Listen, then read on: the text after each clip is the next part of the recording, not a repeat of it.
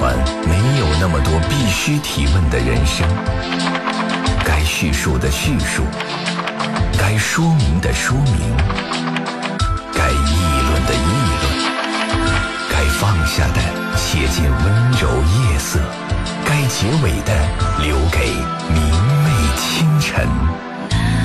河北新闻广播情感交流节目午夜情正浓，探问生活，倾听你心。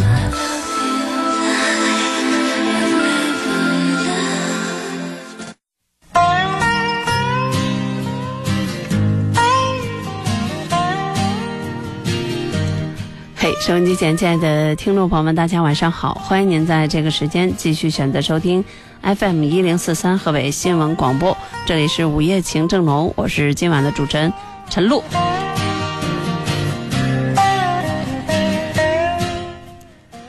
此时此刻的时间是22点34分，希望我们共同度过的将近90分钟的时间能够再度装点你的夜晚，当然也希望能够丰富你的夜晚。如果你在感情生活当中，无论是工作无论是生活，遇到了自己想不通的事儿，解不开的难题，如果愿意选择信任我，现在就可以拨打直播间的热线电话了，961043。我们的节目通过河北广播网、河北电台集通手机客户端同步直播，还可以收听3个月之内的所有节目录音回放。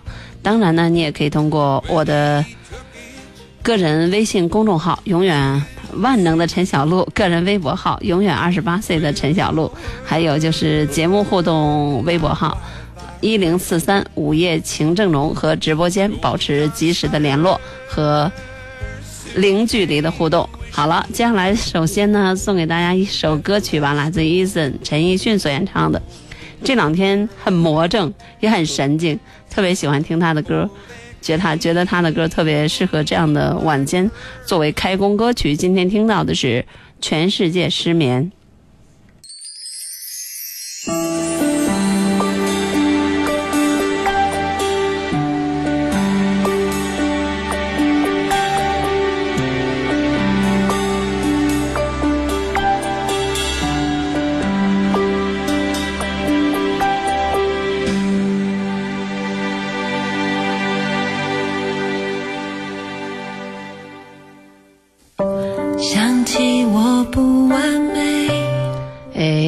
怎么是了？范玮琪这个版本重新来听Eason陈奕迅的《全世界失眠》。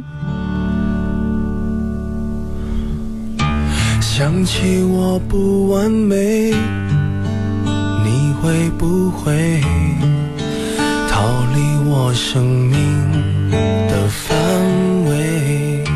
想着你的滋味，我会不会把这个枕头变得甜美？想起白天的约会，忘了晚上的咖啡，只怕感情如潮水，远离我梦中的堡垒。一个人是全世界失眠，无辜的街灯守候明天，幸福的失眠，只是因为害怕闭上眼。如何想你想到6点，如何爱你爱到终点。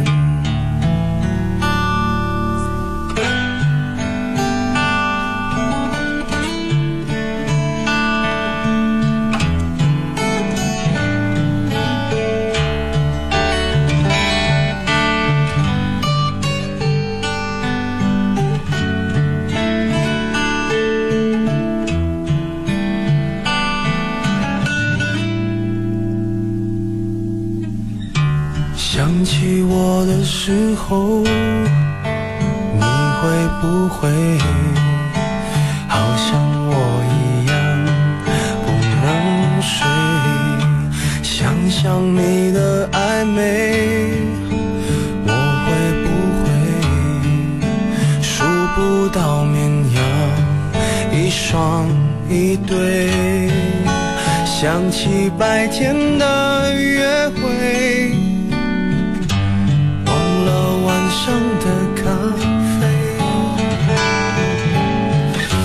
只怕感情如潮水，愿你我梦中的堡垒。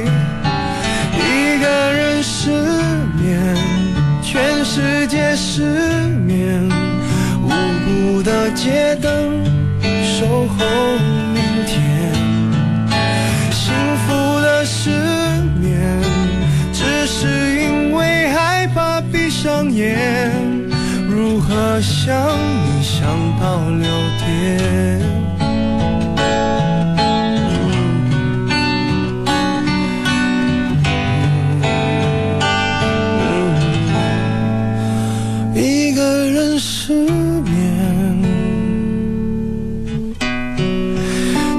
世界失眠，幸福的失眠，只是因为害怕闭上眼，如何想你想到六点，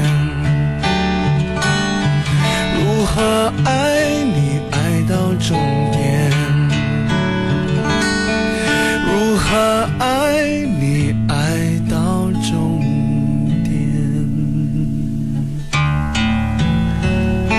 这几天的日子真的很好过，因为每天都能够完整的来听歌。谢谢大家在这样的时间里，可能也慢慢的找到一种与广播非常好的关系，那就是不远不近，恰到好处。我后天就去往台北了，大概8天的时间，所以今天呢是我最后一个夜班。如果你愿意给我放假的话，我是很乐得的，因为很难得有什么样的机会和大家说说话。其实呢，可能在晚上的时候，很多的人都会有一点点小伤感吧，很少有人像早起那样兴奋，多半来讲都会在这个时候会想起一些人，想起一些事儿。在今天来上班的时候，无意中听到一家同行的电台在播放一首歌，是不老的齐秦所演唱的《无情的雨，无情的你》，刹那间就会想起自己在中学时代疯狂的去喜欢齐秦，什么我是一匹来自北方的狼啊，还有什么花季啊，还有外面的世界啊，几乎就是被他的歌好像影响了很长很长的青春期。特别那首《外面的世界》啊，大约在冬季呢，好像让自己非常的有画面感，就好像那个时候中学哪里有什么男朋友，或者是哪里有什么爱情，但是呢，就好像让他的那个歌曲给描述出了一种彼此之间很温暖的那种感受。当然听到这首《无情的雨，无情的你》的时候，不得不感慨，其实还是那个时候的歌词好，不单纯入耳，它还能够入心。也希望我们的广播节目能够做到这一点吧。有事儿的时候呢，听它是有用的，没事儿的时候呢，听它是有感的。好了，我们直播间热线电话始终属于你，你愿意打呢我就听，你不愿意打呢，那就听我来播放的下面这首歌了。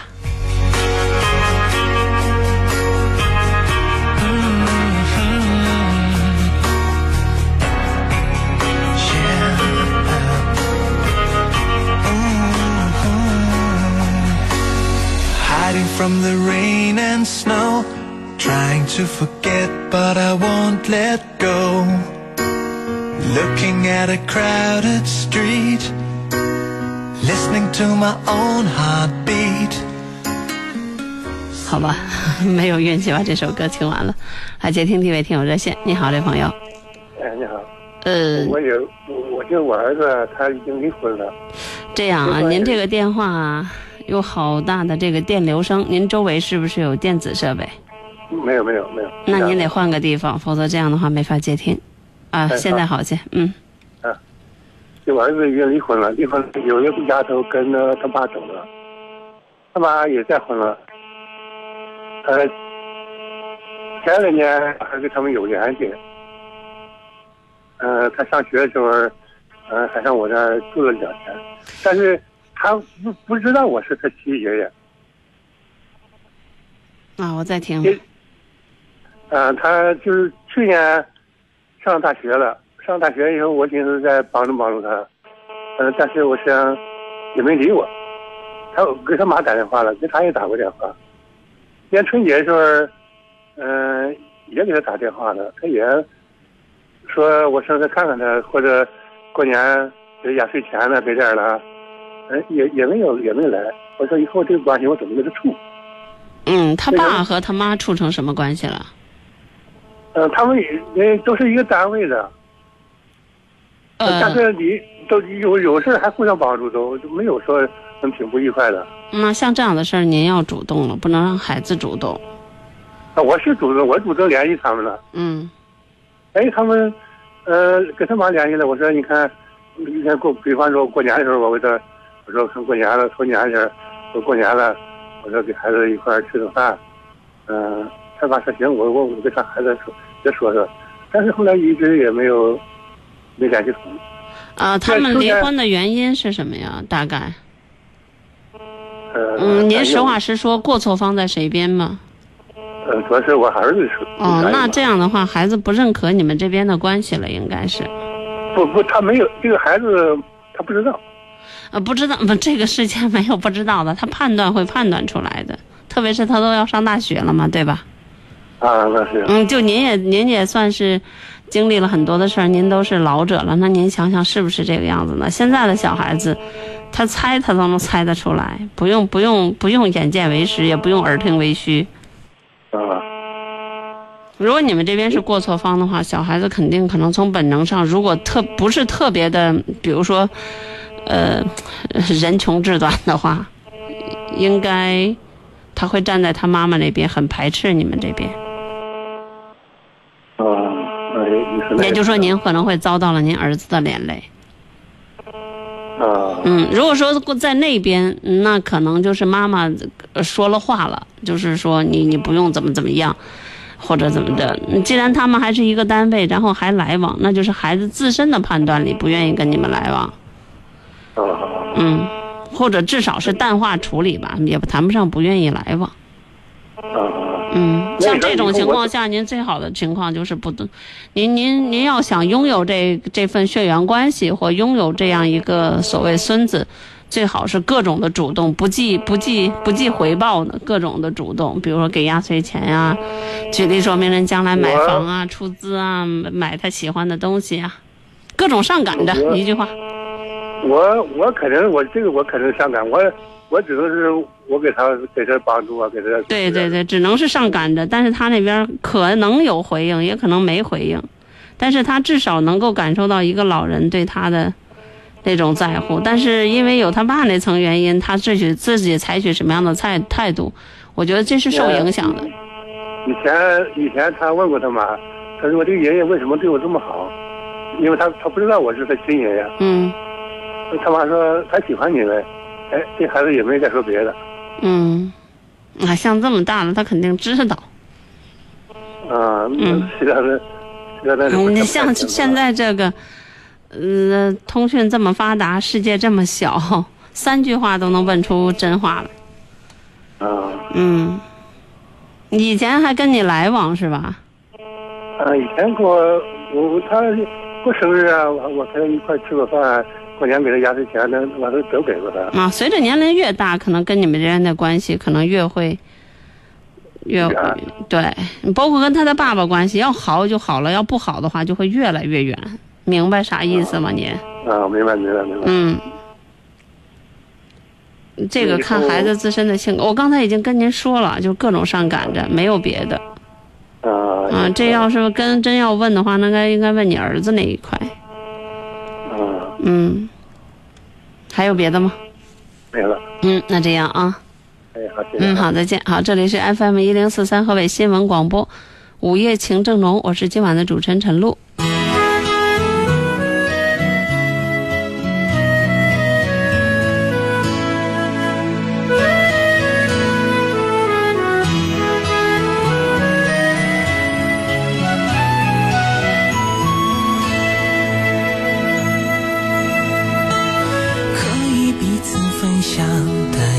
骄傲，不但。有谁的心里不是味道，可以传染给你心情不好，连说一个理由都不需要，可以直来直往贴心劝告，就算争吵也都是为对方好，可以和你商量秘密苦恼，不害怕全世界都会知道。我找你找了好久，一个互相了解的朋友，生活有人分享的时候，快乐就变得容易许多。我找你找了好久，一个拿心来换的朋友，伤痛有人抱紧的时候，未来有什么路不敢走。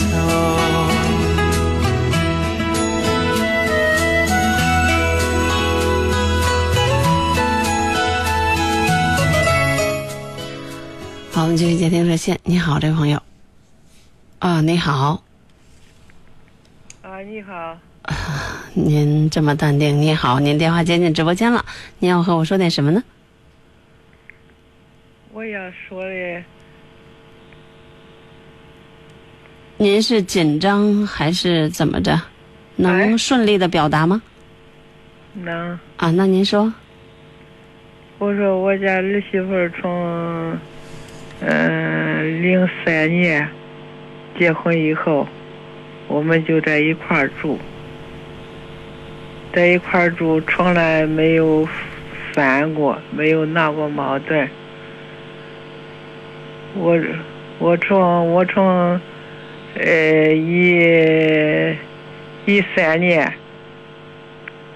得了病，也许我是。也许我是抑郁症。您多大岁数了？我76了。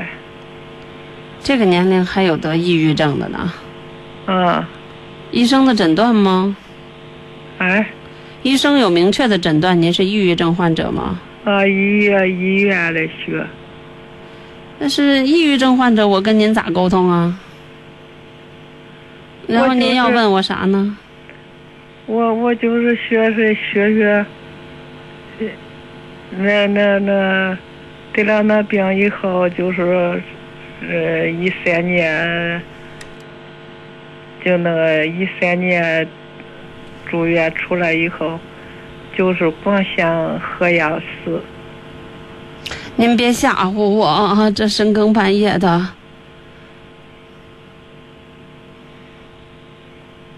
首先呢，有病治病，那得去问医生。我就学这个媳妇儿待我特别好，嗯，就是也那个没有烦过，那谁啥也给我弄。那多好呀！您怎么还？那您要问我什么问题呢？我就是学学我这媳妇好呗。哦，表扬一下是吧？啊。嗯，那您多表扬会儿。还是我们就聊到这儿。就是前2天，这洗澡都是给我搓。啊，这个作为子女啊，作为晚辈，给对老人有多好都是应该的。能够做到这一点，难能可贵。是。那边也那谁前2天有洗澡嘞，有给我洗搓澡，就是我洗了。又给我教指甲啊！对您这么好，您这怎么还老想不开呢？可不呗，不知道怎么回事，就说那一天晚上给我教教指甲了，你听人家说了。这个，您，我不好意思，我打断一下，您要注重一下我们收音机前的听众的感受。这些词儿呢，过日子可以，但从广播里传出来，大家会有一点点生理的反应，好吧？就这不是一个特别好的画面。我们可以理解是孝顺这些，但是这么说就没必要了。我们就知道您的儿媳妇对您很孝顺，好不好？行吧。嗯，那您还有别的事儿吗？没了。那您多保重身体，然后把凡事想宽一些。然后至于抑郁症这一方面呢，大家都知道它有一些不好的倾向，我觉得您还是尽量的去调整，好吧？儿媳妇对您这么好，这多好的机会。也给我教了也学。妈，你看我在这啃香蕉，我的天哪！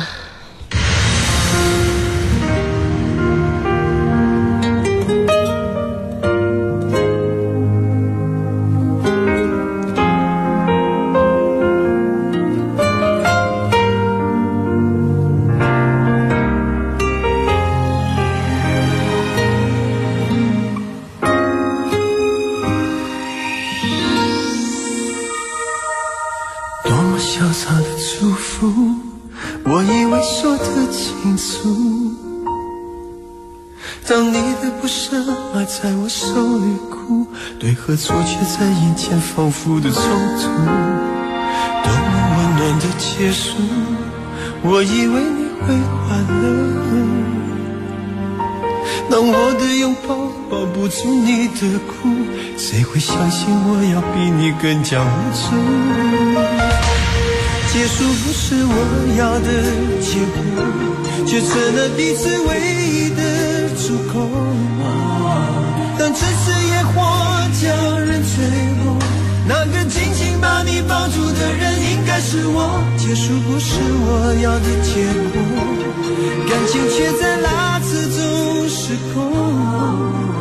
当街边的车催你放手，那个等在车窗里面的人已不是我。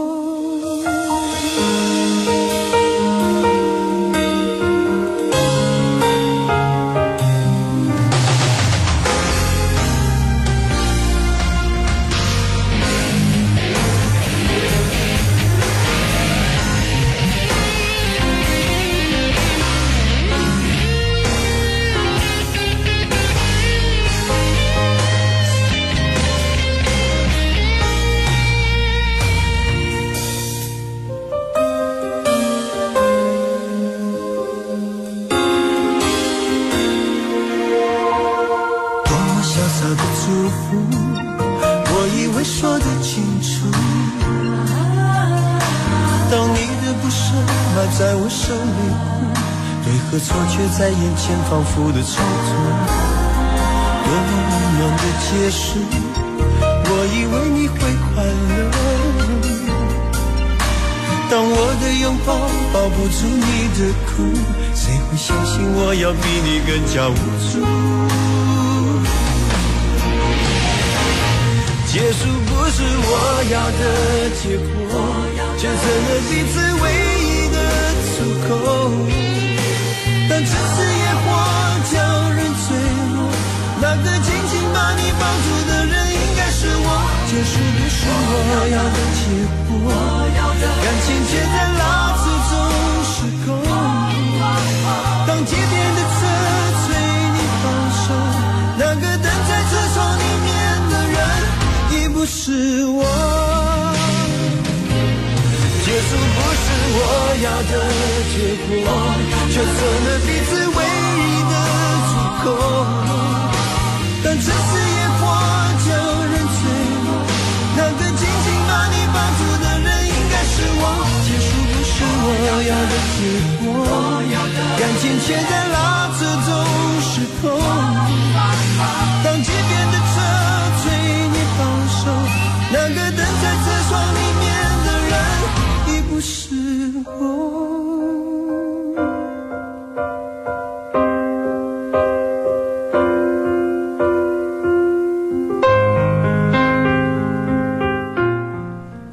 欢迎大家继续关注收听 FM 1043河北新闻广播的情感热线交流节目《午夜情正浓》，我是主持人陈露。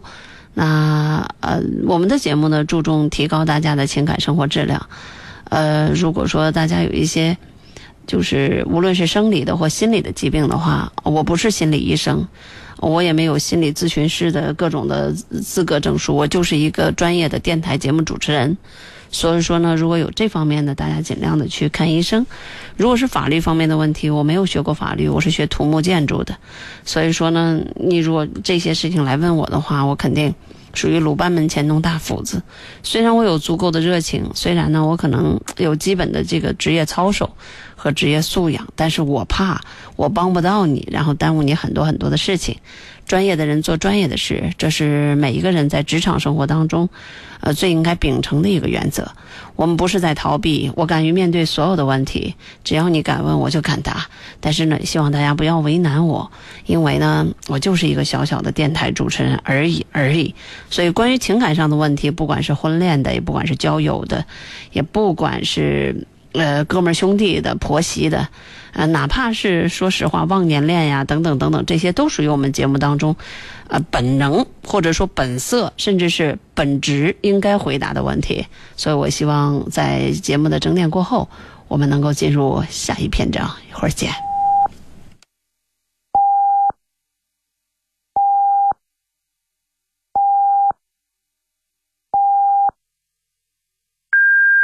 北京时间23点整，音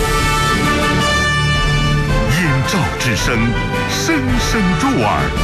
河北人民广播电台。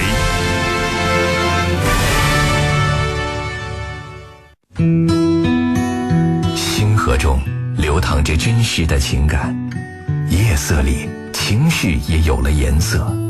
午夜时分，那些感情的心事细细密密，那些真诚的坦率的交流，总有一句说到你心里。夜已深，情正浓。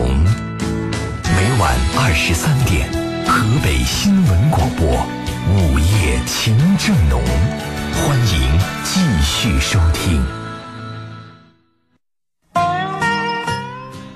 好，欢迎大家继续守候收听 FM 1043 河北新闻广播的午夜情正浓，我是陈露。我们抓紧时间来接听听众的热线。你好，这朋友。你好。你好。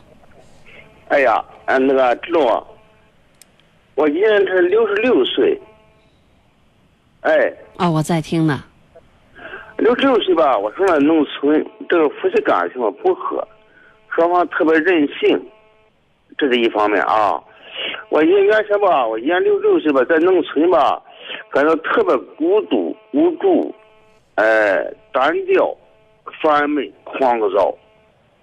哎呀，这一直在困扰着我，也没有好朋友。这是第二。第三呢，我想出去想打工，那身体只是受不了，老婆也不愿意，你这是咋办呀？这事儿。城市里60岁退休，如果是科学家的级别高教授，甚至是部级干部，可能能延长到最多的延长到70岁。你别说66、65都没人用你了。如果你不是属于特殊的人才，顶多是个看大门的。对，这些就是。但看大门的，到目前为止，我们中国什么都缺，就不缺人，可能也是嫌你老。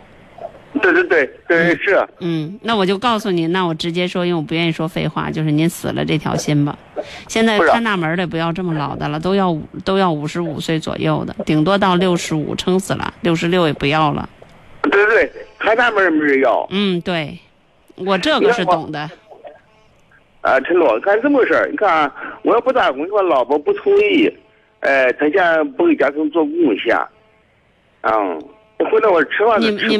你们农村的人，你们农村的这个其他的家庭妇女都给家里做啥贡献呀？我也长见识。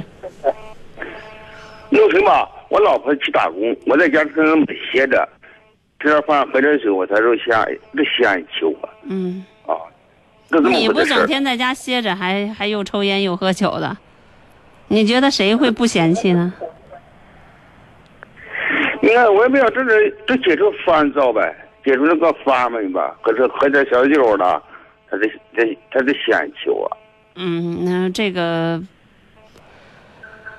抽烟喝酒啊，如果再不挣钱啊，我另外不知道你好的日子烦啥呢？有啥谁惹着你了？你烦啥呢？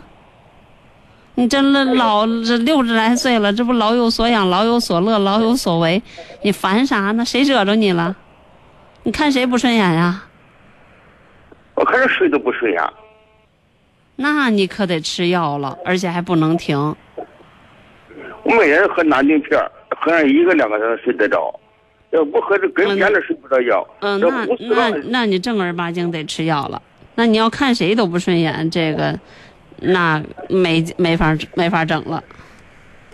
这实际上吧，陈总，这一直在烦躁、狂闷、孤独，这个无助。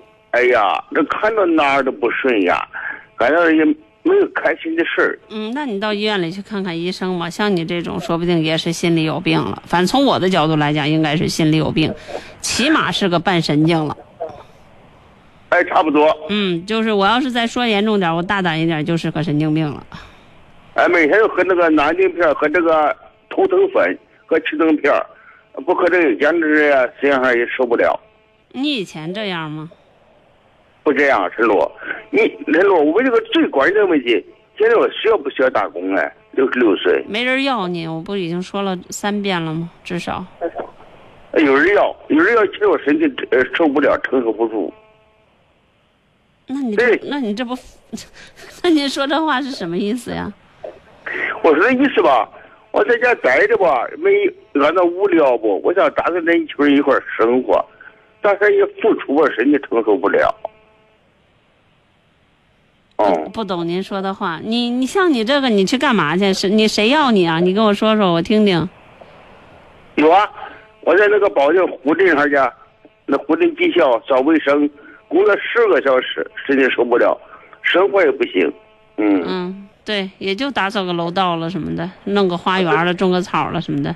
然后那的人家会有各种的考核标准，吭哧干半天也挣不着几个钱。另外呢，说难听点，那个属于最基础的岗位了，那一天谁逮着你都会训你几句，那你不更烦躁啊？烦躁。嗯。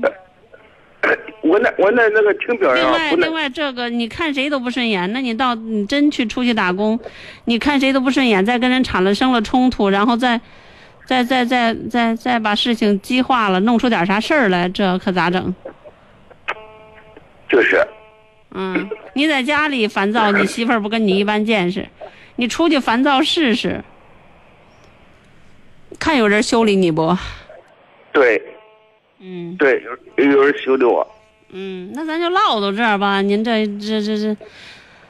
大多数的农村人因为可能文化生活偏少，但是你要知道，人家有的人活得也可乐呵了，那没事儿哄哄孙子，哄哄孙女儿，没事儿大家在一块儿谈谈国家大事，看看 CCTV 4，不得了吗？你看啊，陈总，我这个相当嘛，跟咱看书，那听这节目，相当有点这个文化基础，而老婆吧，啥事不懂，没有共同语言。我没听出你有啥文化基础。你有啥文化基础啊？你要不咱俩唠就一个话题唠了吧？你看我那看书，那平凡世界呀，啊，这个那个那听这节目听了2年了，什么事吧？我能反应过来，老婆反应不过来。哟，您还看《平凡的世界》呢？啊，看《平凡世界》看完。看《平凡的世界》，那是不变的心灵鸡汤。那您这应该学会友善的去对待别人，珍惜彼此之间。那你看那《平凡的世界》里边那个男主人公和女主人公那美好的纯洁的爱情，您应该更懂得心疼您老伴儿啊。我不跟您唠了啊，这个我想跟您说的是，您多从自己身上找点原因吧。甭惦记出去打工了，您这出去打工呢，给社会添乱，给家庭添乱。另外，您这精神面貌不健康、不正常，也别出去打工了，再惹出点是非来。三，另外在家里都60来岁了，你也别惦记着离婚了，离婚也找不着比你老伴更能容忍你的人，因为你现在轻度在精神上、心理上可能还稍微有一点点毛病，好吧？去看看医生。66岁，儿女们都不在身边，儿子在新疆，大女儿在兰州做生意，现在只有我老伴没共同语言，和街上人吧，现在农村没人，全都去打工去了。哎呀，我们导播老师忍受不了了，给切出去了。我们接听下一位，不是我切的啊！啊，这个电话是我切的，因为我小心切错了。好，欢迎大家继续拨打电话961043。夜深了，人静了，为何你还没有睡？躲进无人的角落。你在偷偷地想念谁？风停了，雨住了，为何你还……好，欢迎大家继续关注收听 FM 1043河北新闻广播。我们直播间的热线电话是961043，然后呢，非河北省的朋友加拨一下石家庄的长途区号0311。有的时候理想和现实就是有差距哈。今天我就想，我有的时候接电话，其实我们没有奢望，我们只求正常。但有的时候，有听众说有老年抑郁症，我妈妈就是。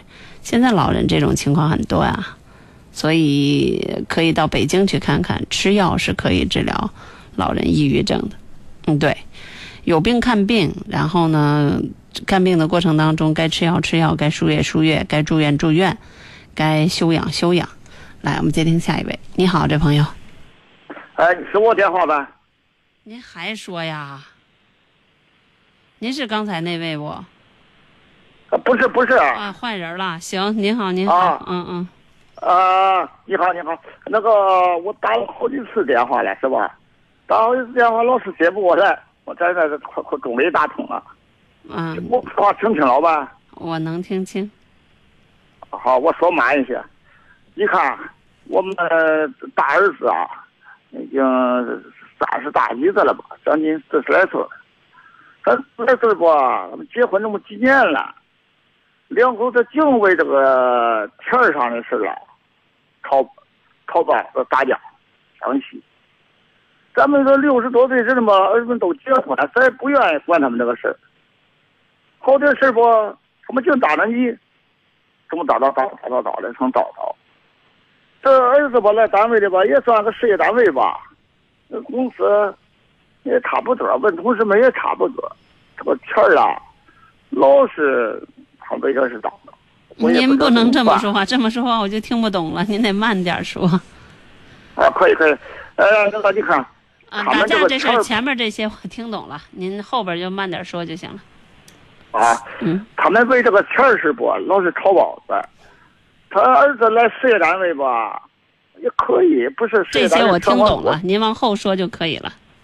啊，咱一说现在这个情况，我也不知道儿子究竟这个钱儿干了别的什么事儿了，或者是有其他的说道。那你让我猜，那不可能啊。不是，我一给他说吧，我一给他说啊。他就急的非常着急，他就发脾气，也不发给他沟通。你看我也不知道现在怎么办了。你看孩子孙子吧，孙子就13岁了，长得也挺好看，为这个孙子上面上吧，我也是才是特别着急。哎，那你看这是谁的问题啊？反正媳妇儿吧，反正这我也因为说不清，反正都有说道啊，我也不知道找谁说这个事儿。那这事儿肯定有一个主的呀。如果说这个男的不正干，然后呢就是正干，然后见不着钱，那养家糊口一个13岁的孩子，无论是从学习的角度，无论是从成长的角度，开销可是不小。那如果说他在事业单位本来工资就谈不上有多高，如果再稍微有点其他的想法，对家里担的责任不够，那吵那是正常的，那吵那才哪儿到哪儿，过不几年还说不定离了呢。哎呀，我吵才哪儿到哪儿啊？哎呀，我问过他几次，问过他们同事，一个月开支也就攒1000块钱吧。嗯，儿媳妇也是，也行。现在你说现在30多岁了是吧？你现在还有外债，你说说这么话吧，我也是确实为他们着这份急。你说咱这个事吧，俺们那怎么两个人这么好的单位，怎么还有这么多的外债？你们底子薄啊，给的支援不够多是吗？不是，他们多分家时候，他们要的楼上的楼房，要楼房不他贴给那个2儿子，贴给2儿子5万块钱，这2儿子5万块钱到点了他们都还不过，还不了人家。你看这个事，我有时候我确实真就退休了吧，也就是1、2千块钱。嗯，你说谁给2儿子5万块钱啊？大儿子就是说谁给2儿子，他要的路啊。你现在说的是大儿子还是2儿子呀？就是这个整天吵吵这个。不是，我说你不是说为什么欠下了窟窿，欠下了债，是不是？啊。他分家时候，他要的路啊，楼价值高吧？谁给2儿子的钱，他现在还没当亲人呢，你知道吧？啊。我听着都不是了吧，听老板，凑合着听吧。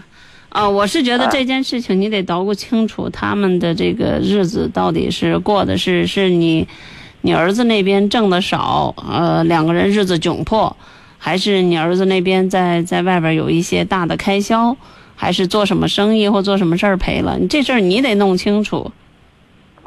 他不做生意，他没有做生意啊！不是，我就举个例子，你不能打过这么个电话让我来猜。但是你要说这一件事情，咱们不管它是什么原因，我觉得两个人吵吵，您就顶多是给您添堵，让您不省心，但也不至于您在这其中，就包括这边的我，就是我这样一个局外人，我一个电台主持人，能够出什么方略，能够出什么方式和方法让您来参与和解决这个问题，缓解这个问题？没有。因为夫妻感情就是婚姻是全世界特别特别隐私，也特别特别私有的一件事儿，什么爹妈呀、孩子呀，都无法理解其中的，我们不能叫奥妙，叫其中的问题。这个我想您作为一个老者，您应该懂，对吧？只有两口子之间知道问题出在哪儿，有的秘密可能生没带来，死是带走的，你是怎么你永远都不会明白的，对吧？永远的隐私。对，因为这个世界上有很多的东西是非常隐私的，也另外也是来讲，你举例说明现在有多少的人离婚了，但是具体的离婚原因到底是什么，可能孩子一辈子都不知道，对吧？对对对对对，但是两口子知道，是吧？对。那爹妈一辈子都不知道，对吧？你看，所以说像他们吵吵这样的事儿，您就别掺和了，您也别惦记着您能扭转乾坤、力挽狂澜。顶多呢碰到自己孩子了，就说哎呀，你们就是日子，到底问题出在哪儿？你也老大不小的了，你自己把这事儿处理。孩子这么大，让着人家媳妇儿这点儿，怎么，你顶多是管管、说说、吹耳边风罢了。跟他说，他就给我。那既然急的，您就这就说明您说没说到点儿上，您就别说了。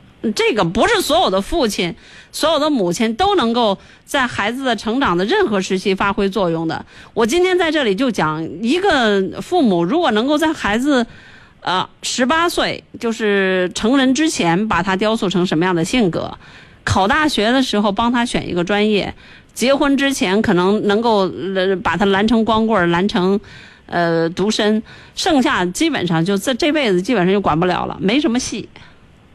像您这个都当爷爷的事儿了，您还惦记着管孩子呢，我觉得您基本上你看这个小孩吧，这个小孩啊，从小就淘气，是吧？那我们就不捣鼓那些了吧？啊？我们就不捣鼓那些了吧？不管淘气不淘气，我刚才说了，您作为父亲，您应该多多少少客观的知道一点原因，你的孩子和儿媳妇之间为什么，多多少少知道一点。你举例说明，就我可能我和我外甥还差着这辈儿呢，他花钱是大手大脚的，还是会理财的，会知道正儿八经的，就是这样，可能这个挺有责任感的这样一个，比如说会逢年过节给父母买礼物呀，日常生活中自己是不是很攒钱？我是大致是了解的。那您作为父亲，我觉得您应该知道自己儿子到底是挣的少还是啥，所以您别在这儿跟我，咱们再倒前世今生了。哈哈哈，我说这个意思不？我说的意思不？他花钱不知道生计，成天爱喝酒，你终于说实话了，那就这样的话，你儿媳妇且得跟我刚才说了，我那些话就是这样，吵算哪儿啊？指不定哪天离了呢，也许就是孩子尚小，你儿媳妇一直忍着呢。这话我非常赞成。嗯，那咱们就唠到这儿吧，好吧？我已经，我这人说话基本上来讲就是，我已经很注意了，因为我们领导多次的说让我在节目当中搂着点说，所以我自从我也不知道从什么时候起我都搂着说呢，但是我每句话里都有话，你让人听懂就听懂了，听不懂我也不想说了，我也不能说了，因为再说我就搂不住了，好吧？啊，好，谢谢。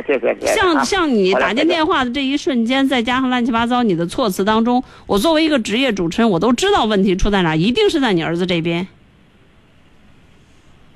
这是咋的了？好吧，嗯，好，谢谢，嗯，好，再见。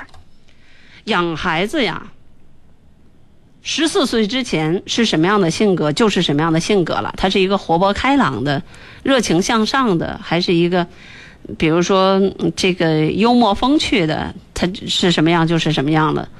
等到了考大学之前，他今后将有怎样的人生？说实话，该怎么样也就怎么样了。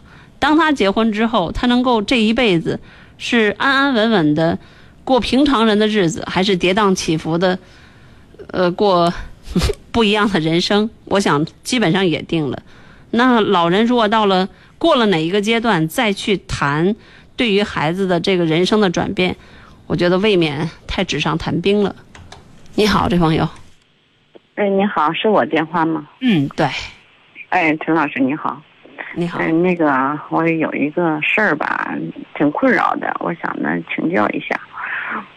是这样的，我老公，我今年都50多岁了，我老公是一个就是搞点写作，去年9月份吧，我看偶然看他手机，发现他那手机微信里面跟一个女孩聊天，而且吧聊的时间也不是太长。也就是1个多月吧，我发现的时候，也就是接触了1个多月，他就是，我感觉是有一些，爱慕的那种感觉吧。就是说，比方他们一块儿出去唱过歌，然后出去吃过饭，一共接触了1个多月的时间。他们2人呀，还是一群人呀？他2人，他是偶然的到银行。你老公50多岁啊？对，女孩20多岁。那个后来说起来说，他就到银行去办事，后来认识的这个孩子，觉得挺能聊得来，就聊。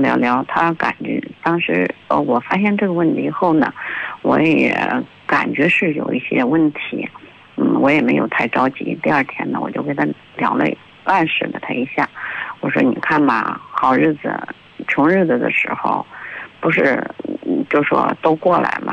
好日子能坚守了也不容易，能把握好也不容易。后来通过这么说，他也敏感了，他说你是不是看我微信了，看我手机了？我说是的，你自己好好把握吧。这个后来我们俩就开诚布公的谈了一下这个事儿。我感觉后来他当时不承认有什么问题。我说那你说说你们这些，他给那女孩发了红包，他发了有50袋，有20袋，而且女孩说要一个什么核桃，什么那个保健的核桃，他把家里呢翻箱倒柜的把家里的那个保健的健身球就送给他了。一共就是接触了，从我认识到最后我发现也就是1个多月的时间，我感觉有点不是太正常的吧，对不对？谈了以后呢，他就说那我以后注意，但你给我时间，我因为有写个书，有一本书，他写到一个问题上，他觉得这女孩启发了他，他说你给我时间，我过了一段时间我就说就不给他接住了，或者我说那我不同意，你就现在就不给他接住。后来他也就同意了，说不接住了。有那么一阵好像似乎不太接住了，但是后来呢，我从前天呢，我突然发现他的微信上又有他的，其实中间吧也断断续续的，也断不了有个微信。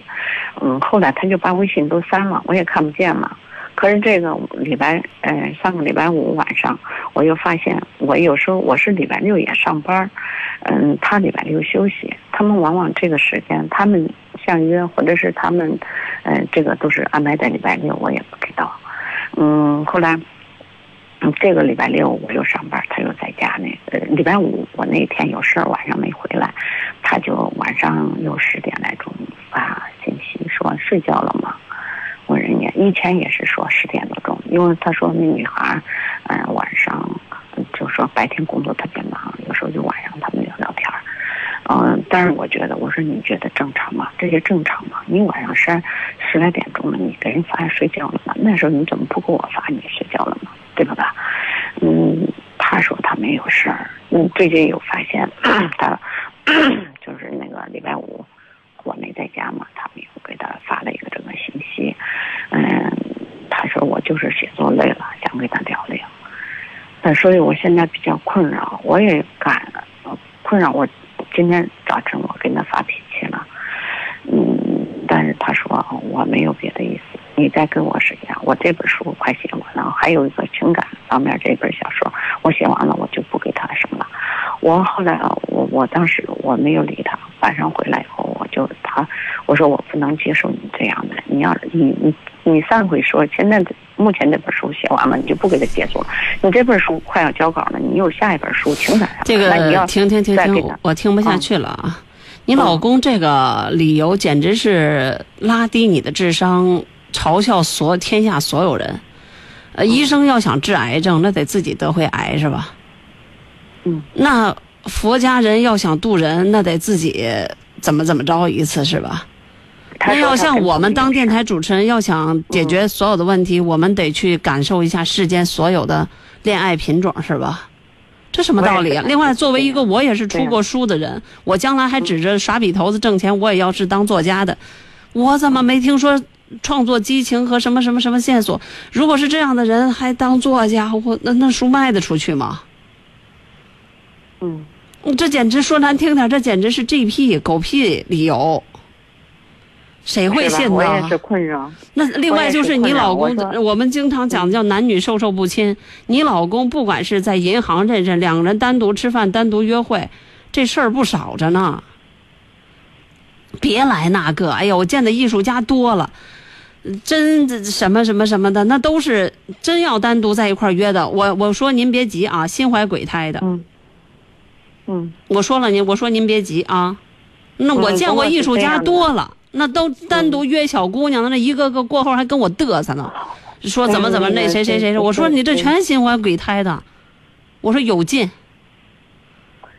陈露老师是这样的哈，你还信他？反正我信他不信他吧，我跟他过了30多年了，我觉得他不是那样的人。确实我们的日子过得也挺，两个人从农村那个前半程那些没问题，我不会说什么。我也觉得是，对吧？对。后半程我就觉得，出轨的人都没有预谋，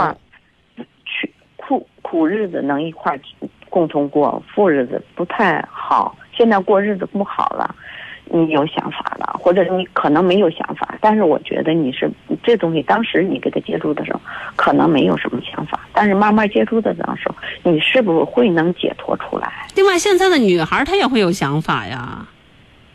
就是啊，你就是你没想法，你也挡不住，你也挡不住别人对你有想法呀。对呀，差一半的岁数。哎呀，现在的人就是说是陈露老师，我就觉得现在吧，你看今天又发生这事儿，晚上他又跟我说这个，他睡觉了。我本来我说我都不知道该怎么办嘛，我说我又怕伤害你，我又怕冤枉你，但是我心灵上我这么忽悠来忽悠去，我不知道怎么。但是他这些理由，至少从我一个局外人，我跟你们就是，对，我就想着让你，我觉得说不过去这些事儿，我给孩子没法说，说不过去这个理由，嗯嗯，就像你刚才，您也很聪明。听得出来您也蛮有头脑蛮有素养的，你今天说是创作这本书，明天再创作别本书。我刚才说的那个例子很明显了，那要医生呢，要治疗癌症病人得自己得回癌呀，啥毛病啊，这是什么理论啊？我天天做的，你听听我这个节目，这啥人都有，我经常听你的节目，然后我都得去感受一下呀，体验一下生活，我要感受农村，我上农村，我到现在都没有过真正的农村生活，那我就不解答农村的问题，我同性恋、忘年恋、不伦恋、出轨，我都感受一下出轨，我再解决出轨的问题，啥毛病啊这是？我活不活了还？我真应该把你给我的通话记录。那没事儿，明天你点河北广播网，点2016年3月27，听听清清楚楚了。此时的时间是23:28，你从23:22给他点，让他听。嗯，23:22。再说50来岁的人了，那当作家又不是一天两天了，那以前都不用这种套路产生创作的灵感，怎么现在还用这个了？还启发了我。他写行了，我是写过书的人，陆老师知道的。嗯，好的。嗯，我知道，我很困扰，我都不知道这个下边这个事我该怎么。你说难听点，你也见过一些新闻，有些那个男医生，然后怎么着，以这样或那的名义，就是比如说欺骗那个女患者呀，或怎么着的，都是这那不都是瞎扯呢吗？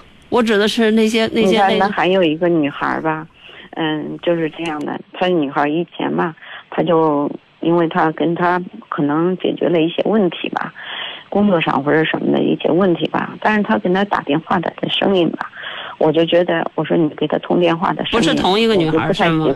不是同一个女孩，另外一个女孩，就是我说，我觉得你跟她通电话的声音我不太喜欢，不像一个男人和一个孩子通话的声音。那我希望你别给她通话了。后来你看有一次，他知道我说我不喜欢你给她通电话，我觉得没有意思。那个孩子从农村出来，我说再说他也没必要你给他聊，能聊到什么？一个农村的孩子，并不是说农村孩子怎么样，你跟他聊不是一个层次，你也聊不出个什么来，你没必要。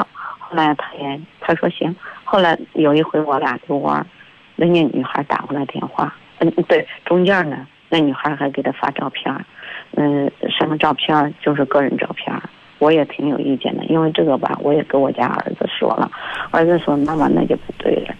后来我又跟他谈了这事儿，结果他说哦，那他给我发过来，我也没办法呀。我说那你不你不你我和他能给你发吗？就是您和我都是女人，你不迎合能给你发吗？就咱俩都是女人，咱们也都年轻过，对吧？嗯，对呀。后来有一回，你看那天我俩一块儿出去遛弯，突然有个电话，他就不接，他就问了，我说你为什么不接这电话呀？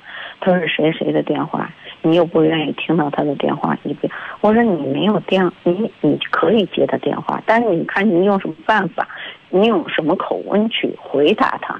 你别说人家你不接电话，起码你不礼貌；你接了电话，你当着我，你也可以说，你说你有什么事儿啊？你没有事儿啊？有事儿说事，没有事儿就拉倒，对不对啊？你不能不接呀，你不接肯定有问题的。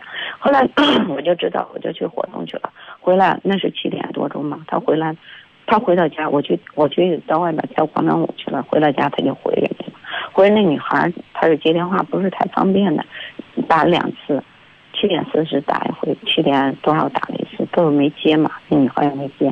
后来他就说，后来那女孩发个信息，她说因为，那个我就问你什么从外地回来了没有，什么没有事。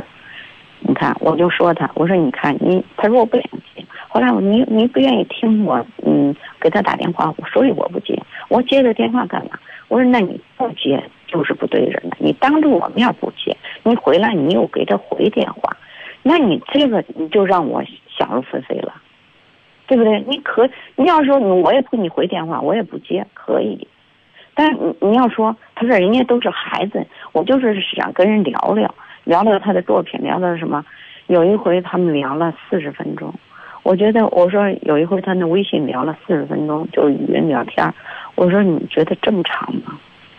你们跟女孩子有什么？我说你跟你儿子聊过40分钟吗？咱俩聊过40分钟吗？我都没有跟我们的，如果是谈业务啊，我的各级领导啊、也挺多，没有。是啊，我说你觉得正常吗？他说我就是聊聊书，聊聊生活，或许他，也许我不知道陈露老师我想的对不对啊？有时候确实吧，女人我觉得他在欺负我。我觉得吧，你老公根本不像你想象的那么本分，对，是不是？你说的，嗯。正常情况下我们都是职场人，听得出来您是蛮有素质的人，就是你应该知道一个就是男女关系这一块本身就很敏感，我们说的非常直接一点、对啊，另外你特别聪明、你应该知道了，你当着面不接，然后过后再给回，这个你当别人是傻子对、啊、你老公在欺负你的智商，你知道是啊，其实恰恰你不是一个智商和情商都低的人。我今天早晨呢，我就问他，我说你是不是又跟那个谁微信了？他说没有。我说你说吧，我已经发现了，因为他要是他看完微信以后，他定格在什么位置，那我是。哎，那你老公为啥知道你看他微信，他不给手机安上那个解锁码呢？他不懂。他不如我懂得多呢，好多事我交给他的。哎呦，是那个什么，他让我看，他也就让我看，回来把手机往那一放，他后来他就删了通话记录什么。另外，您肯定也有工作，您知道你们单位的男士，中年男人40-50岁的，谁会跟女下属或者说女同事，或者就是说可能一个异性的人，因为各种原因，比如说我吧，我也会认识一些男客户。对吧？谁会待着没事的在休息时间？反正我没有，我从不在休息时间给对方打电话、发微信谈工作的事儿，我从没有，我从不，因为也不是下属。对，所以不管怎么着，就是我肯定会有一些异性的交往，比如说我们的合作伙伴，可能也是比我大一点的，或比我怎么样，或同龄的，或者什么。如果说没有其他的所想，没有人有这臭毛病，下了班以后还会就这件事情去跟对方有来来往往的沟通，我没有。包括我今天上街，我今天刚做完一场活动啊。我刚才我们的执行公司跟我说陈露姐你今天很棒啊，演讲特别有温度。然后我回过来一句话，我说那个客户就是对你们的工作认可嘛，然后说客户很满意，完了，我说哦那就好，就完了。对呀，这前后都不到1分钟。我要跟别人打电话，对吧？工作有事说事儿，完了也没有更多的含蓄，有什么含蓄的呢？对呀，对不对？那个一共就来来往往4句话。你这样吧，我明白了，那我下一步我怎么办？我觉得你得看严点儿，不能这样让他忽悠你，因为显然他在说谎，而且他没有像他所说的那么老实。他一定在说谎，他200%在说谎，而且他说谎的过程，他应该有问题发生。很简单的道理，就像他，而且他，我可能孤忘了一点，我觉得他是有前科，有屡犯。也许我狭隘了，是不是艺术家都这样了？反正我认识那些人确实有这个臭毛病，整天招吧小姑娘。然后我一般他们一跟我臭显摆这些，他们怎么把那个小姑娘怎么着的时候，我直接我这嘴反正也不饶人。噼里啪啦啪啦啪啦一阵子臭损，一阵臭骂，直接有劲。我老公绝对不会显摆去的。对，我认识，我说实话也有作家，也有一些电视台。他不会显摆去的，他是一个非常绅士的一个人。他们那种显摆不是指说在众人面前怎么着啊。可能就是跟比如说举例说明我在这坐着，他也不知道我是谁，可能跟他们一个谁谁谁就是在谈这些观点的时候透露出在这方面的不严谨，嘲笑现在的女孩子如何如何低端，他们透出这些的时候，哎，我可能我受不了，我这人职业病，我忍不了，直接噼里啪啦，而且我这人臭毛病，直接我不是掀桌子就走，我转身就走，这一桌子人我都不跟他们来往了。我认为，因为我认为看一个人的人品就看他和什么样的人做朋友。至少我人生中有3次这样的经历，在那里臭啪。当然他不是跟我啪，因为我也不跟他们起这个头，对吧？你觉得就是陈松老师，你觉得这样的就是说靠看得紧一点来过日子，一个是看得紧啊，另外一个你老公本质上应该不坏，他顶多呢，另外到目前为止看得出来他还知道怕，他还知道躲，他还知道藏，他应该有药可救，他肯定是有药可救，对，他应该是有药可救，他把他的个人这个名声，还有他的事业看得低，对，所以他知道吧？另外还有一点就是现在的小女孩子确实，我再说一点，您也要从自身上找原因。我觉得你对她的这种寸寸紧逼，对，我以前从上一次我已经找了我的原因。对，你的寸寸紧逼让他跟你的相处不轻松，他愿意在外边找一种轻松的这个相处的方式。对，我知道。听得出来你看他看得挺紧的。我指的看他看得挺紧的不是指时间上啊，是指感情上。之前我是不会看他的，因为我这人还是很有自信的。因为不管对孩子教育，对家庭贡献，对事业，我都是自己有自己的东西。听得出来。我不会看他。但是你老公在你这儿没有征服感，你知道吗？我不会因为我这个，我去看他，靠看他来维系自己的东西。哎，你崇拜他吗？怎么说呢？我这人吧，别绕，直接回答，崇拜他吗？陈露老师，我真的，我对男人不崇拜。哎呦，你看，这句是真话吗？我们俩生活就是责任。你跟我说这句话是真话吗？你听出来我是真话吗？听出来了是，但是我想告诉你，这很可怕。这话就跟我说，所以明天你这期节目录音千万别让他听啊、千万别让他听，最好今儿实在不行明天我让我们技术把这期节目删了。我想让他听。听。不，50多岁了，趁讲话了，患难的日子都过来了，就是现在该享福了。你们之间需要调整，人与人之间相处呢，不在于彼此有多么的努力，而在于就是人说相爱之前是靠吸引的，但是相处之后呢，就是靠彼此的包容和妥协。彼此最适合的人才能够真正的生活在一起，所以这个时候都得让步。明知道没有知道他有什么缺点，你还寸寸紧逼，这个就不对了。是我不紧逼，因为这一次吧，其实前面我都挺宽容他的。那这一次吧，我确实。你老公肯定在撒谎，但是撒谎的原因是不是有你这一部分，我们就不得而知了。可能他说他撒谎的原因，他今天跟我说的，因为你老是怀疑我这个那个的，所以我就没办法。这个道理不成立，老姐，我说那你既然你答应我了，我说你答应我，开始没有这样的，我就今天给他发脾气了，以前我没给他发脾气，我就给他谈。但是有时候也是谈，也是坐到晚上坐在这看会电视。也是，反正看到那个孩子的微信了，在朋友圈的微信呢，我也会给他议论两句。那是按正常情况下，像你这么介意，他要真要考虑这个家庭的感受，考虑你的感受的话，如果是我是个爷们儿的话，如果我肯定，而且我注重这个家庭，而且就是假如我如你所说的那般注重自己的名声，在外面还人模狗样的是吧，那我是秒删，我是把这样的人秒删。我说难听点，像我这样的鸡贼，我可能会再发现一个，我不会再跟这个人有一个任何的瓜葛，我可能再去找一个，然后更好的去提防你啊，或者是。他今天跟我说，他说我不光跟他聊，我跟别人也聊。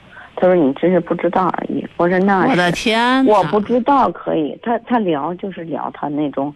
就是什么啊？但是你有没有发现，我刚才回答的这个问题，我只是说我如果是个男的，但是你要这么讲的话，我们不得不说男的。我们两个女人这么说是不是不合适啊？嗯，所以他应该，我想说的是，我不幸猜中了。但是正常情况下，他要不傻，他应该把这个女孩删掉。我不知道你老公为什么不删，其实他这样有点嚣张。是这样的。他不是不删，他不来往就行了。而且我还通过一些形式，我把女孩加上了。我也是服了。我也默默的观察着女孩的动态。后来女孩是把他删了，有一回是也怨我跟他挑逗。我说你看你怎么没有你看我这朋友圈里有他的微信，为什么你朋友圈里没有了？他说你信呗，我给他发个信息。我说他把你删了，我说他把你删了，你们这个关系说明就不正常，因为正常的朋友关系，那女孩子她原来开始老是说她没事嘛，我说她说女孩子也没事。后来我说她要是把你当成一个一般的朋友，或者是一个一般的一个业务关系，因为女孩子在银行嘛，她就不会把你删掉。对不对？那个银行的客户，那不是银行的那个小员工，是不是想发展你老公为他的客户啊？现在银行压力这么大，对啊，对呀、啊，真是这个不排除这些东西啊，但是他就不会把你删掉。行了，我不跟你说了。那个有个听众发了个微信说：“你知道什么叫道貌岸然吗？”就这一行字。嗯，好，我知道了。行吧。我们改天再聊吧、我觉得我们话里话外的、然后重的轻的把该说的都说了，但是我想您是个聪明人，应该懂得在今后你们俩可能从比较长的时间里应该进入了一个斗智斗勇的状态，但是我还是觉得不管他是人还是鬼，你先像一个女人一样温柔如水，不要这样寸寸紧逼。然后我觉得无论是教育孩子也无论是调教老公，有一个问题就是这样，就一个高压线往那一定，告诉他我现在希望你不要跟这个人来往，我不希望你再跟别的女人或女孩子有什么样的，就让我整个的人生都毁了，让我夜晚睡不着觉，让我失去很多的快乐。我今天这是最后一次跟你说，如果你愿意毁了我的幸福，毁了我对你所有美好的期待，那你就继续做。从今天开始我不会再看你的微信，也不会再过问，希望你自觉。但是如果你通过其他的，你在这边你这么说了以后，你就再不要管他了。然后呢，你可以通过自己各种各样的方式来看，如果他根本不尊重你的感受，还是以各种各样的理由再跟这个人来往，那我觉得你今后跟他的时间，你愿意搭伙过日子还是同床异梦还是如何如何，我觉得都是应该的。您明白我说的吗？就设一个高压线，您这样跟他就是斗智斗勇也好，还是每天谈呀也好，你老公改变不了实质，从实质上和根本上改变不了你老公的做人和做事。好吧。还有一回，哎呦呐，念叨一下，有一回吧，说真的，后来那个女孩子。他跟他父亲嘛是朋友嘛，他有一回过年到我们家来，他穿的衣服薄，我也在家呢。他跟他父亲一块儿来，进门他就说：“你穿这件衣服吧，你看外边挺冷的，我们约好了要一块儿出去吃饭嘛。”他就把他那件衣服给他穿上了，把他的一件外套给女孩子穿上了。后来当时我没吭声。后来我就说我说你觉得合适吗？你可是这不是挺随意的吗？我就觉得人家什么，我说到这里，我只补说到这里，我只给您补一刀吧，然后我们就结束，因为旁边一位听众等了很久了啊，旁边一个热线，好吧？嗯，你的老公其实，我要说拿软刀子一点点的了，就是像割肉一样割你的心，差不多。他不够你说的那么好。或者说，或者我唯一能够说服我自己的就是，难道艺术家都这样？我只能在这一刻，我今天晚上怀疑一下，难道艺术家都是朝着空调，不是暖男，都是空调，中央空调，见谁都温暖？嗯，那我质疑一下吧。陈露老师，说到这儿就结束了，谢谢你。什么时候重听这个？我希望我是把这个让他听一下。别听了，这样拉倒吧。这艺术家这想法咱也整不明白。反正我只是从一个女性节目主持人和一个曾经年轻过的人来讲，我不能理解整个的这些。用听众的话来讲，这真的在大家我们这些俗人的眼里就是老不正经。不好意思，你乐意让他听就听。打开河北广播网，百度河北广播网3w.hbradio.com，然后选新闻广播就可以了。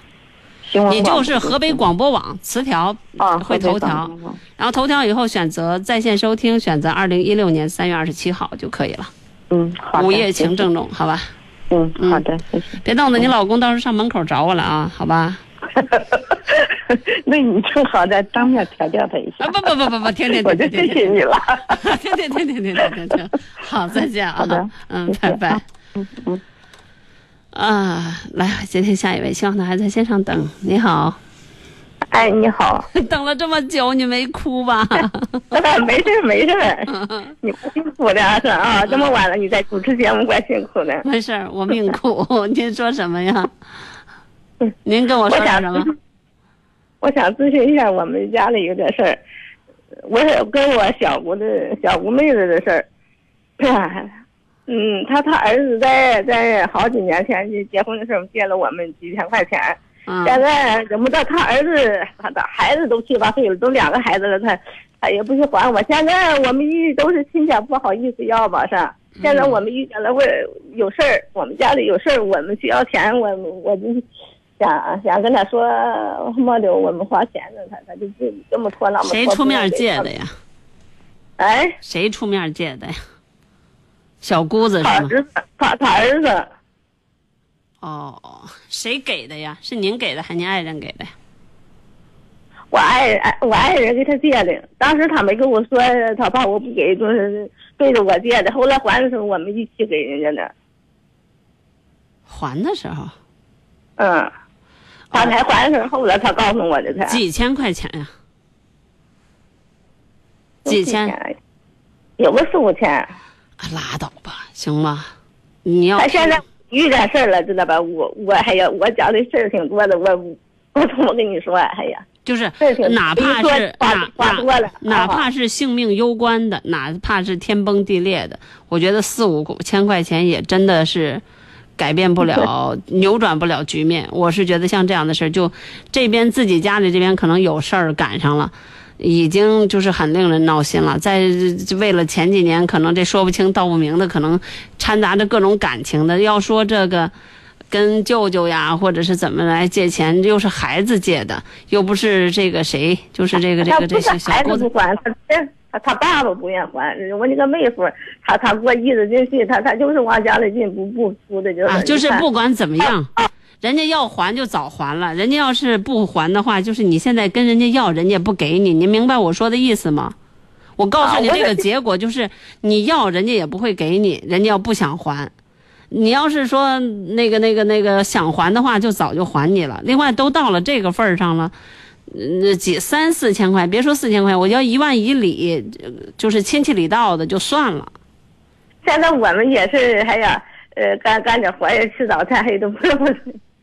我是觉得不管是这样，我刚才已经说，哪怕是性命攸关，哪怕是天崩地裂的，几千块钱可能真的自己做点难，自己稍微手窄一点，或者跟别人再借就行了，别把这个份感情弄得乱七八糟，再平白添出很多的堵来。另外，世间有很多的事情是很容易解决的，就是让天下人负你，别让你负天下，让别人对你欠着你的情，说着对不起，和你因为这件事情掰扯掰扯的，到最后翻脸，然后这个两种感受。我不认为你把这钱要回来，你们之间关系僵了，甚至可能从白脸变黑脸了，你会有多愉快？就拿着这4000你就高兴了？我不认为。好吗？不是，杨老师呀，主要是哎呀，他在这儿，哎呀，怎么说事儿挺多的，我也不能说一个什么，对吧？哎呀，我跟你说吧，我是跟我老公是2婚，上面有一个女的是，也是他给人家饭的，对吧？我不能说什么，真是那么回事儿。现在他也是看着我在家变着，我们只是面，我看他哥的面子，我只能是面和心不和吧，就是。那你既然已经知道这局势，就别要这个了。对吧？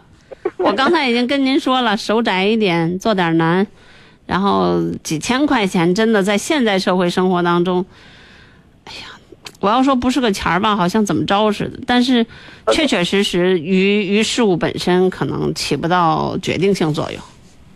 您说呢？行了，是吧？谢谢你了。另外你就记住一句话，他要是不想还你，你去要他也不给。另外，要是假如人家是不管有意无意的忘了你去要的时候，这个实在是太搓面了，你知道不？让人家特别没面子，以后也不好处。你看好几年我们也不好要，那一天他儿子过来说什么？他儿子说我还了人家了，他说我们还了什么？你看他不愿给，他说让他儿子说还了人家了。我说我们借的怎么你们还？后来就问他，我这不你人怎么说的？去了不能不说话吧，是吧？哎呀，行了，我听得出来，你这是笔糊涂账，算了，好吧？行了，谢谢，麻烦你了啊，不客气，好嘞。好了，我们今天的节目到这里就要结束了啊，那也希望大家在稍后的时间里继续收听河北新闻广播接下来的节目啊，那明天下午我将继续为大家主持有缘天空以及午后晴正浓，更多的节目时间大家可以持续关注河北新闻广播，拜拜。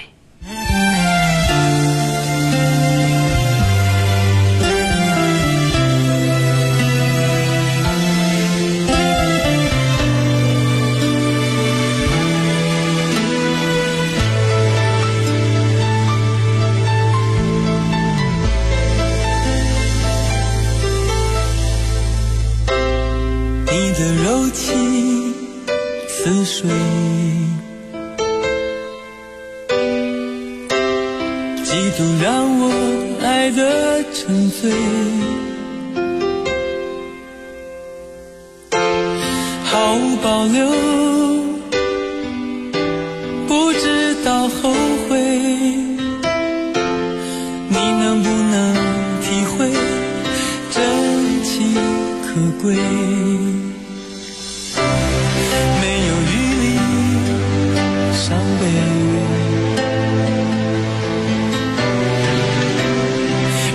像难受的覆水，常常来路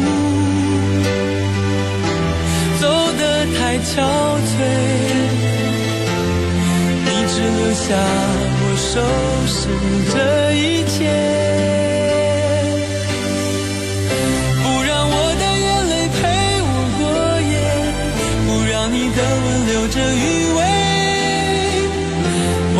曾经爱过谁，慢慢习惯了寂寞相随，不让我的眼泪陪我过夜，不让你的脸梦里相对，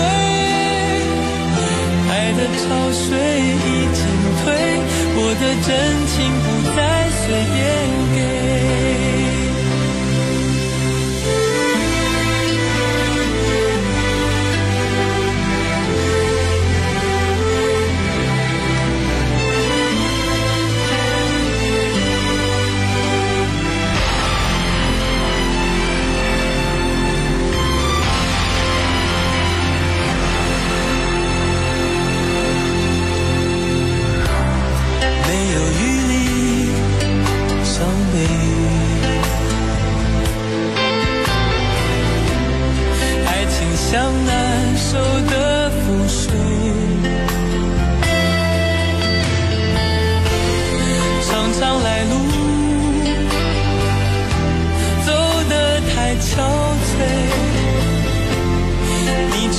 下我收拾这一切，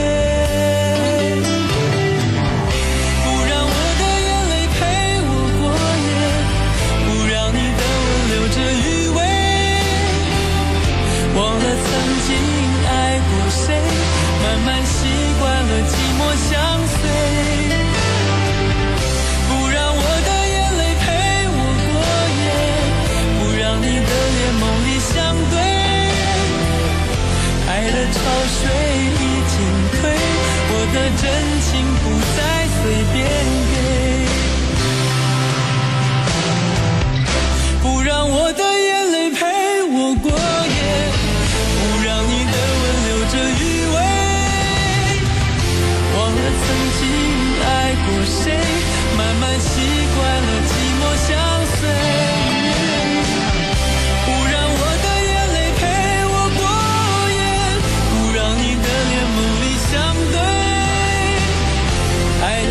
水已经退，我的真情不再随便给。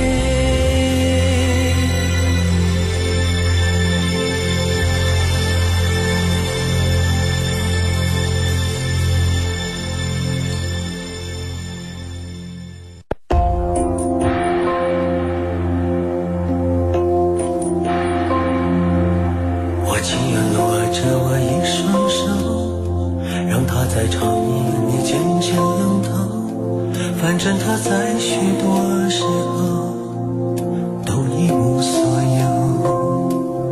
我会将头发长长的留，把往事一束全都堆在脑后，反正它是无论如何都穿住心头，穿世界。我只想你来爱我，